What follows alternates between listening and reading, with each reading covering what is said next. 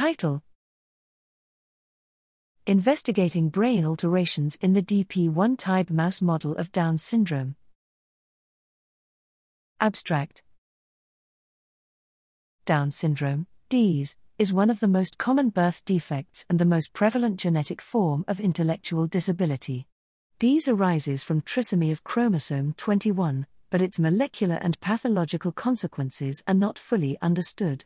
In this study, we compare Dp1Tyb mice, a DS model, against their wild type, weight, littermates of both sexes to investigate the impact of DS-related genetic abnormalities on the brain phenotype. We performed in vivo whole brain magnetic resonance imaging, MRI, and hippocampal 1H magnetic resonance spectroscopy, MRS, on the animals at 3 months of age. Subsequently, ex vivo MRI scans and histological analyses were conducted post-mortem. Our findings unveiled distinct neuroanatomical and biochemical alterations in the Dp1Tyb brains.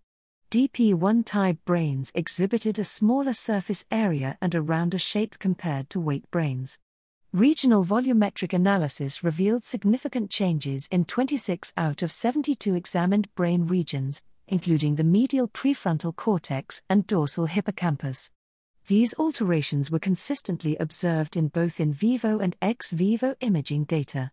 Additionally, high-resolution ex vivo imaging enabled us to investigate cerebellar layers and hippocampal subregions, revealing selective areas of decrease and remodeling in these structures.